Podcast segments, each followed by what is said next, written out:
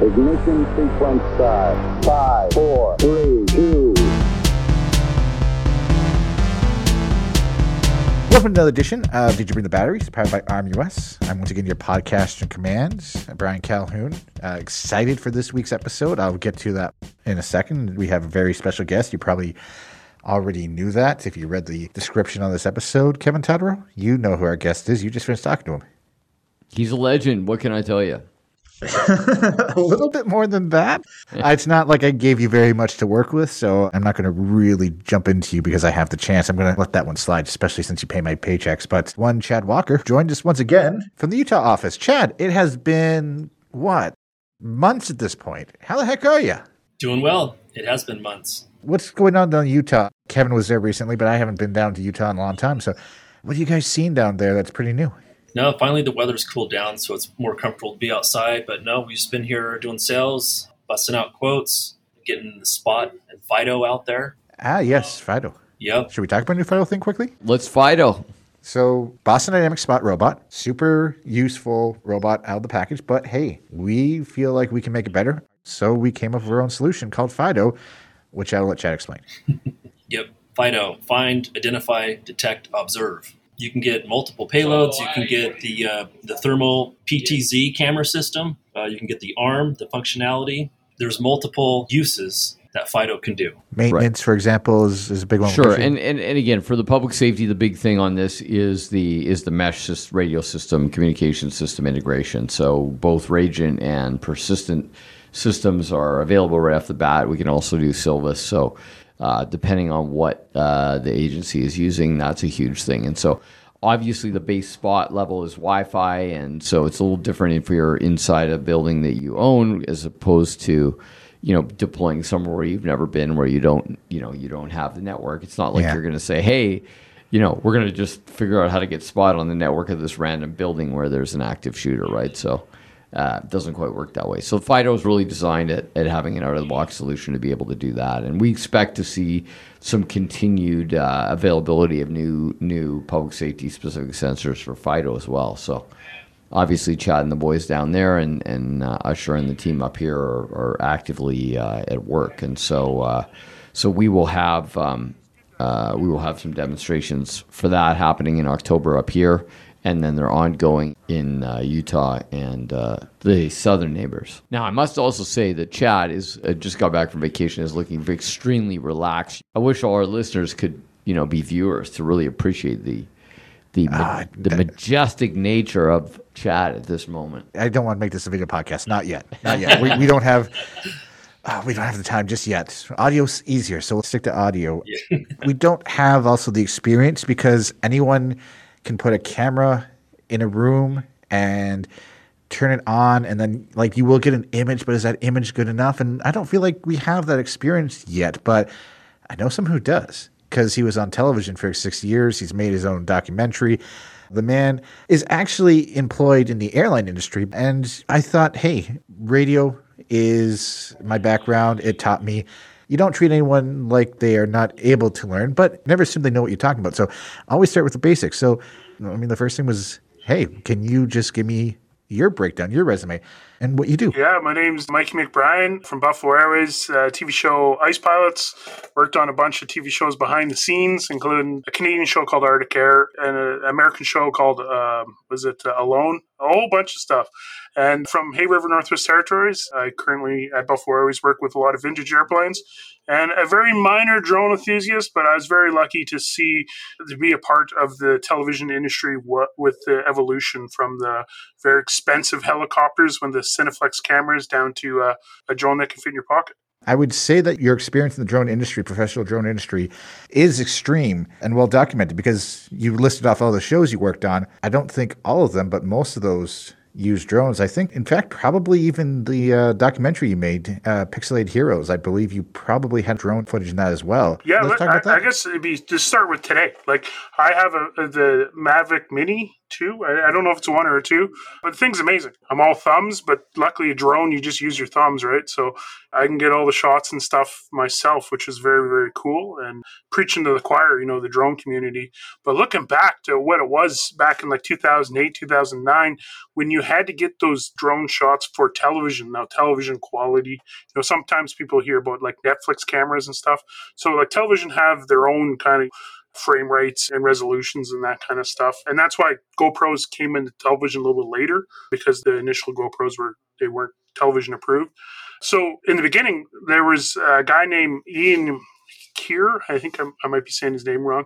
He was from Vancouver. He basically was the one guy that could operate the one 4K camera. And he would come up with a helicopter, they'd mount it on, and then we would do all our drone shoot, shooting with the helicopter over the course of a few days and use that footage for the, the rest of the season. So it was highly expensive. I know we were looking at maybe $10,000 a day to use the helicopter and the Cineflex camera and the stabilization. And the reason we were using 4K back in the day, of course, again, like you guys know, is the TV show was in HD, but with 4K, you could use software stabilization because stabilization Uh, back in 2009 wasn't like it is today. So they overshot it to use the, the stuff. So that going to what we can do today, where you can just run to Amazon, get yourself whatever you want, and you could become a filmmaker, which is absolutely amazing. And, and to be the last generation of in television to see how it used to be to what it is now, there is really no excuse why anyone can't create right now. It's everything is there and it's there next day if you got overnight shipping. Hmm. We've certainly had our issues shipping stuff to Yellowknife, that's for sure. So if anyone knows of ye- uh, overnight shipping to Yellowknife from anywhere, please do let us know. well, we do. Yeah, we do that. The C46 and DC3 this morning, we came in, we got uh, FedEx, UPS, DHL, Loomis, Canpar, McKesson's. These are a lot of Canadian companies. Uh, Canada Post. It arrives uh, C46.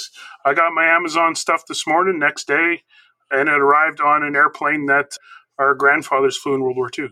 Now that we have the direct line to Mikey, we need to figure out. We'll have our own little drone shipping service up to Yellowknife. So, mm, uh, yeah, there you go. So, good job, Brian, on on the booking on this one. How much yeah. do you think you could carry with your little Mavic drone? Not much. I think my little prop guards are as much as I can carry because I need those. Because I I get a little adventurous and I fly through the airplane and stuff, and then it never ends up well. I hit the hangar door and completely demolished it, and I had to send it in back to DJI for that, you know, that care program, whatever. So I'm a little. I like the stunt flying because you get the best the best shots, but definitely not those racing guys. But maybe uh, a little bit. But yeah, it's it's great. The drones again are an absolute game changer from what it used to be. Literally, a kid in his basement can get shots that would have cost tens of thousands of dollars in the early 2000s. Yeah, I was having this conversation with school the other day where they had an old photo of their campus, and I was like, that's great, but just imagine how much that would have cost. Aviation fuel, licensing fees to take off from the airport. It's insane what you can do now, what you can capture with it. But Mikey, since we're building this relationship, just heads up if you ever need your Mavic fixed again, send it to us. We can take care of that. You guys can take care of the shipping. We'll take care of the repairs of the drone. That's great. Where I came from was that drone racing background you were discussing. And to be honest, I'd be terrified to take my drone into your hangar with all the expensive equipment in there. But I am kind of wondering about you said you flew it, but you are surrounded by licensed pilots. We are licensed drone pilots, but you guys can actually take manned aircraft up in the air. Do you ever hand your drone off to any of them and say, hey, let's see what you guys can do with it? And I was just wondering, do those skills translate and can I get a job? But also more, do this do the skills translate? The one thing they do translate is the RC guys, of course. Like the the when aviation is so broad, right? There's there's so much. Uh, you know, everyone always kind of focuses on the pilots part of it, but you know, you got mechanics, you got you know sim guys, you got artists, you got embroiderers, you got drone guys, you got everything. The one thing I see is like the RC guys really really get into the, the, drone part of it because it takes the skills from the radio control world and, and puts it into that. With the, my drone, again, which is just the simplest one, I just like to go fly with it sometimes and, and, and see what I can get, get the shots. Like, a lot of it too is like even the pictures, like uh, like for Instagram and stuff. Because the one thing you notice, and I notice too, is everybody has that picture, like you know the picture from five feet. Every picture every took is from five foot or four foot, depending on how tall you are. And yeah, in the drone, you can get that other view. So, like when it comes to airplanes, 99% of, of pictures of airplanes that are on the ground are from the exact same perspective. And that drone, to get you an extra 10 feet, the airplane completely changes and is completely a really unique picture that is great for social media. And really, the cost of it is justifiable. So if you want a drone, you can justify it in your head that uh, you can do these things that weren't possible unless you had a big stick and a you know, maybe a big other stick to hit the picture button. But so that's what I like is to get the, the obscure stuff that sets you apart from the people that are you know stuck on the ground.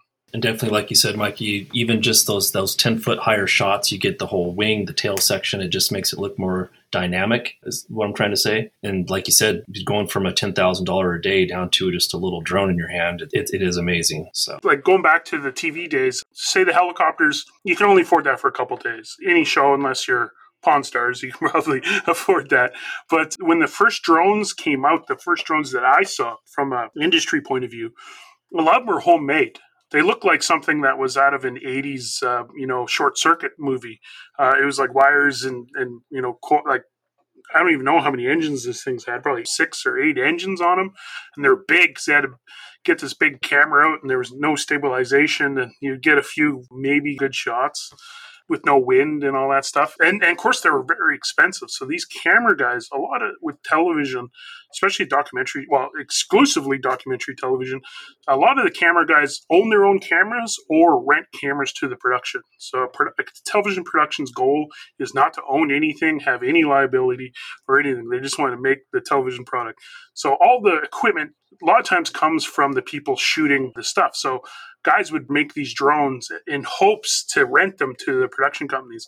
So a lot of it was like pro bono. So they would bring a drone out, get some shots, and then hopefully be able to sell it to recoup some of their cost. And much like computers were back in the 90s, in the late 90s, every time you bought a computer, it was already obsolete.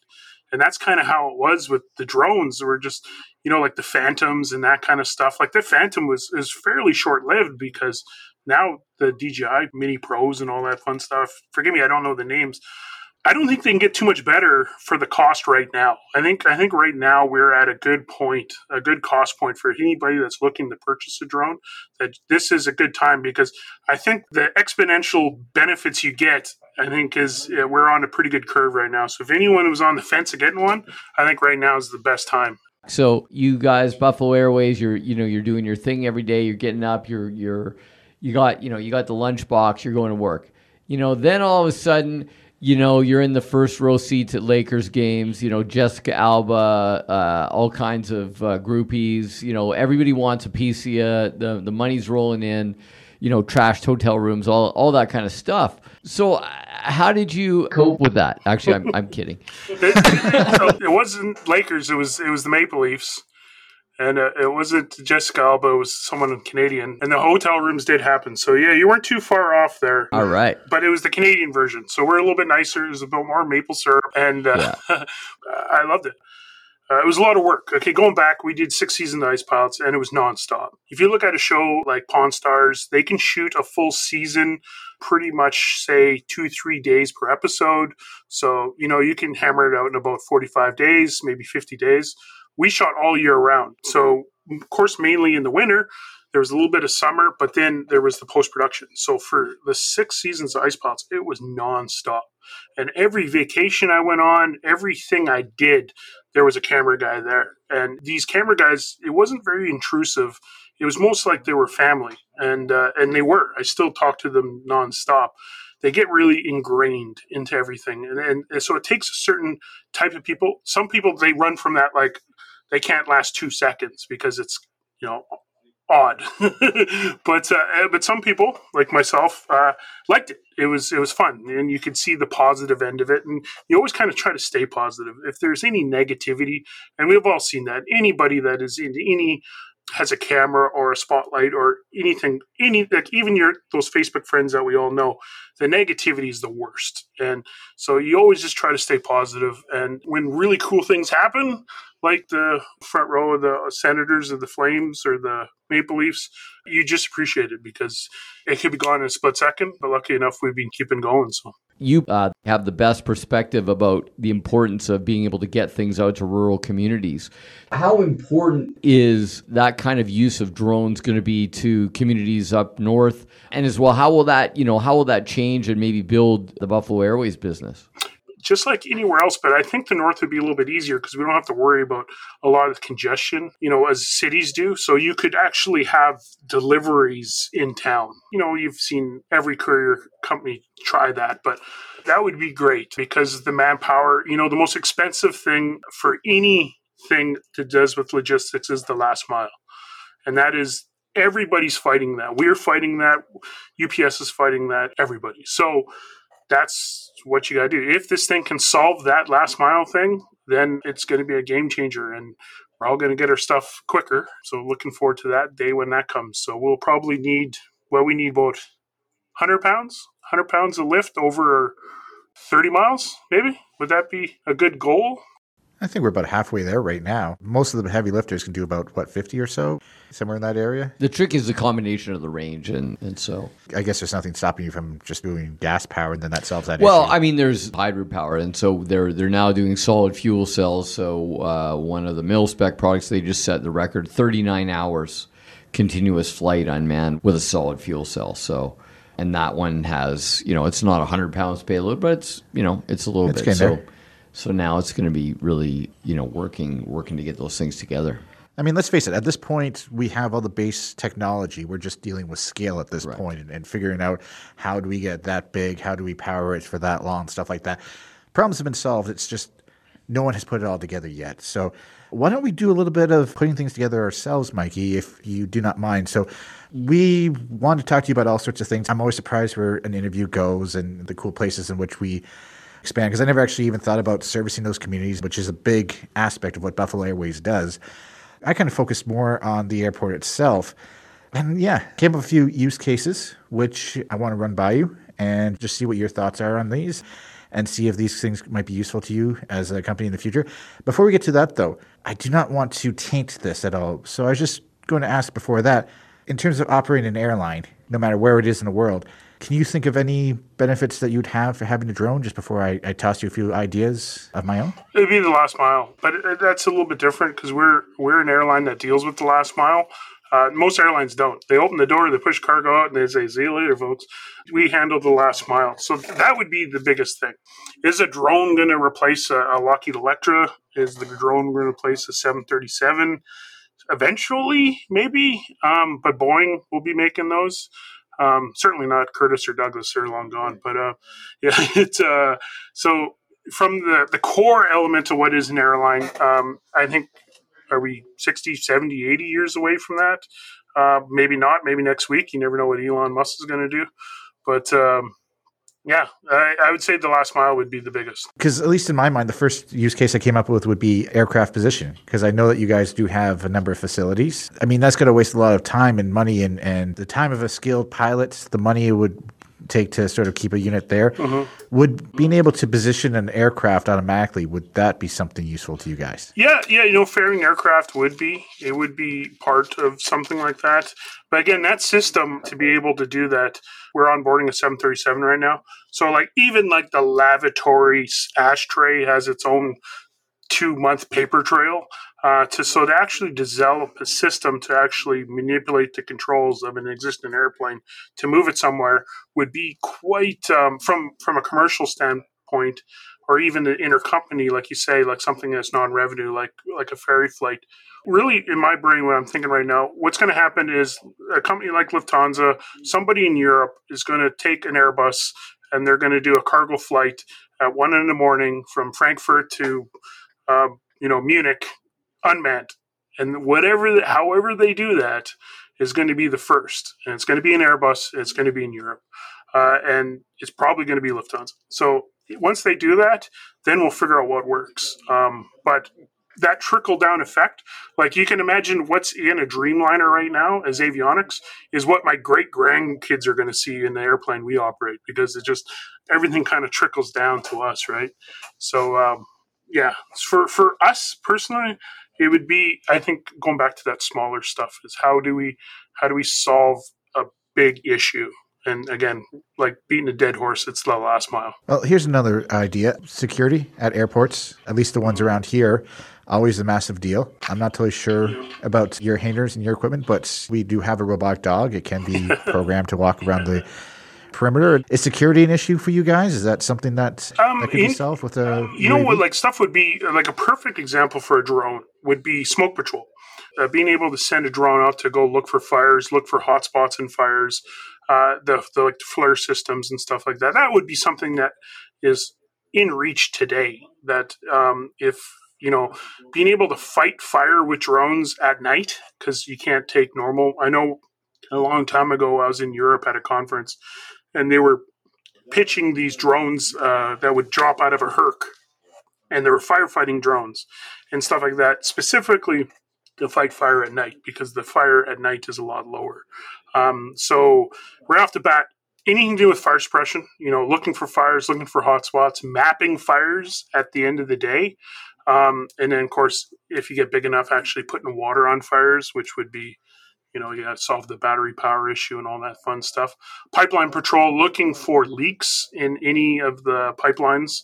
Um, being able to do that at an extreme cost efficient because I have a friend right now that flies eight hours a day in a 172 and looks for leaks on pipelines and stuff like that. So that could be easily dronified. Um, and uh, security, yes, uh, but I would see that would be pretty much good for everybody, and not just aviation. Your local Walmart, your you know your mall, your everybody would love to have drones. Um, a little scary though. That's kind of on our way to Terminator, but. For, from aviation, I think anything to do with fire suppression would be something that the government and companies would jump after really quickly. This is what I love about talking to Mikey because he's nailed the exact reason why I'm here. I'm here to try and get in on the good side of the robots so that when they do inevitably take over, uh, they'll look fondly on me and my service to them. I was the guy who fixed them every time. So they, I'm their friend, and uh, you Yeah. all are going before I am. But uh, on top of that, Mikey, it is really interesting that you bring that up because if you are just joining us today because Mikey was gracious with his time and and joined us to discuss drones because I know you have a worldwide following of Ice Pilot fans, and hopefully they are listening to us right now. The episode that will go up before this is actually our Hummingbird episode. The guys from Hummingbird Drones, they are firefighters in British Columbia, Canada, working on drone technology to actually help fight fires, track fires. They haven't quite gone to using a drone to put out a fire, but right now they're focusing on data collection so they can take that and transfer it over to the pilots that are actually flying in the day. But I don't want to ruin the episode too much. You guys should do A hundred percent. That's that's where a drone would save a life right away, and uh, I'd be all for that technology. That's kind of the last use case I kind of had because you guys are sort of a last mile thing, as you said. There's a lot of wilderness. You have someone call for help. It's not super easy to get a vehicle out there all the time in the conditions that you Oh guys yeah, live in. no, a broad thing like search and rescue, which would be huge. Being able to count caribou, count uh, bison, count uh, car- like all the animals, like that is a traditional aircraft stuff. Being able to do that remotely would be better uh, in a long ways, but maybe not too quickly because we got a twin otter doing that job right now. So uh, hopefully not tomorrow. Um, but uh, like that kind of stuff of counting, stuff uh, of mapping, uh, water levels, um, anything that is you need higher resolution than you know the what Google Earth can give you. So you know staking for mining where they have to go out and make sure that the, they have the right properties, any of that kind of stuff. Yeah, there's a lot lot of use cases and just need the range right now, I guess. And then the ability to fly it without line of sight. I guess I think that would be to overcome for again the lower people, not the not the professionals like yourself, but a, a- normal person off the street like myself. And I, and I think Mikey, you, you hit on it a little bit earlier. I th- I'd just like to explore is you know you talked about your your your buddy that's doing the uh, the pipelines, obviously. So so that is a big use case that you know we and others are working on now that we can do the beyond visual line of sight that you said. But from your perspective, I'd like to get your take as a pilot because the big issue with the beyond visual line of sight and just the increasing use of drones, particularly as we get more autonomous, is is just going to be there's going to be more drones flying around, right? So now you're a commercial aviation pilot. So obviously, safety is paramount uh, in your industry. So, you know, how do you feel about uh, all these unmanned systems flying around? And, you know, how, how do you think, you know, if you were suddenly put in charge of Transport Canada, how do you think you would approach ensuring that you guys can all share the skies safely? Well, I think nature has its handfuls of all the birds around. Uh, there's probably there's a there's a million birds for every drone. Uh, if I was if I was a Transport Canada minister, I would be doing my best to make sure that everything is done uh, that is drone friendly, uh, because that's where it's going. And and we've seen multiple times throughout every level of politician in it, all throughout history when they try to stifle technology through regulations it never ends well. It stifles everything. Uh, drones are high, highly efficient great for the environment and and low cost. And so any regulations of course there's airport safety about you know like the no fly zones around airports and stuff like that that is great uh, but there's that's again 0.0001% of canada uh, how do we service the rest of Canada? And so, yeah, I would I would be pro drone um, for anything, any any of this kind of technology. Um, something like Starlink with uh, with um, Elon Musk's, uh, you know, all the satellites in the air. That is benefit to all of everybody in Northwest Territories because you can get internet everywhere. Um, so if you have internet everywhere, that drone has internet everywhere, and it can go anywhere. And, yeah, so uh, any of that technology, I'm I'm full I'm full supportive until it gets to Terminator style, and then we'll have to go back in time and try to stop them. But we'll figure that out. Yeah, I pretty much think the with the the drones now, it's all starting with light stuff like medical supplies, and I think down the road when the battery technology gets better, we'll be able to do longer, better flights with heavier payloads. So, and and the, definitely the visual line of sight. Um, being able to have you know a heads up display or have the technology to know where other aircraft are in your airspace and where you're at and just the safety of drones in the long run. Um, but no it's been nice being on this with you and talking to you mike mcbryan and, and all the best to you. I got some radio in the background but yeah thanks it's yeah so once once technology just like adsb airplanes know where the airplanes are. As soon as drones can talk to airplanes and airplanes can talk to drones everyone will get along. So, uh, so if there's some ADSB technologies, that kind of stuff, that one little thing will solve all the issues, and then we'll have all new issues to deal with. But we'll figure about those later. Um, but uh, yeah, I'm excited about that because again, I've seen what it did for the television industry. Hopefully, I can see what it does with the aviation industry. And uh, we'll all be flying around in Uber drones soon. That was Mikey McBryan, the general manager of Buffalo Airways, one of the stars of Ice Pilots Northwest Territories filmmaker in his own right. And he made Pixelate Heroes. And also, he did some work on a few other television shows. So, the guy, aviation expert and also movie expert. We probably should have gotten a few more tips, Kevin, if we are going to turn this into a video podcast. But hey, we'll have him on next time. And that's the first question we can ask him. But that will be next show because this show's done. And once again, I was your podcasting command, Bryan Calhoun, and I was joined by Kevin Toderel and Chad Walker. And this has been Did You Bring the Batteries? powered by RMUS.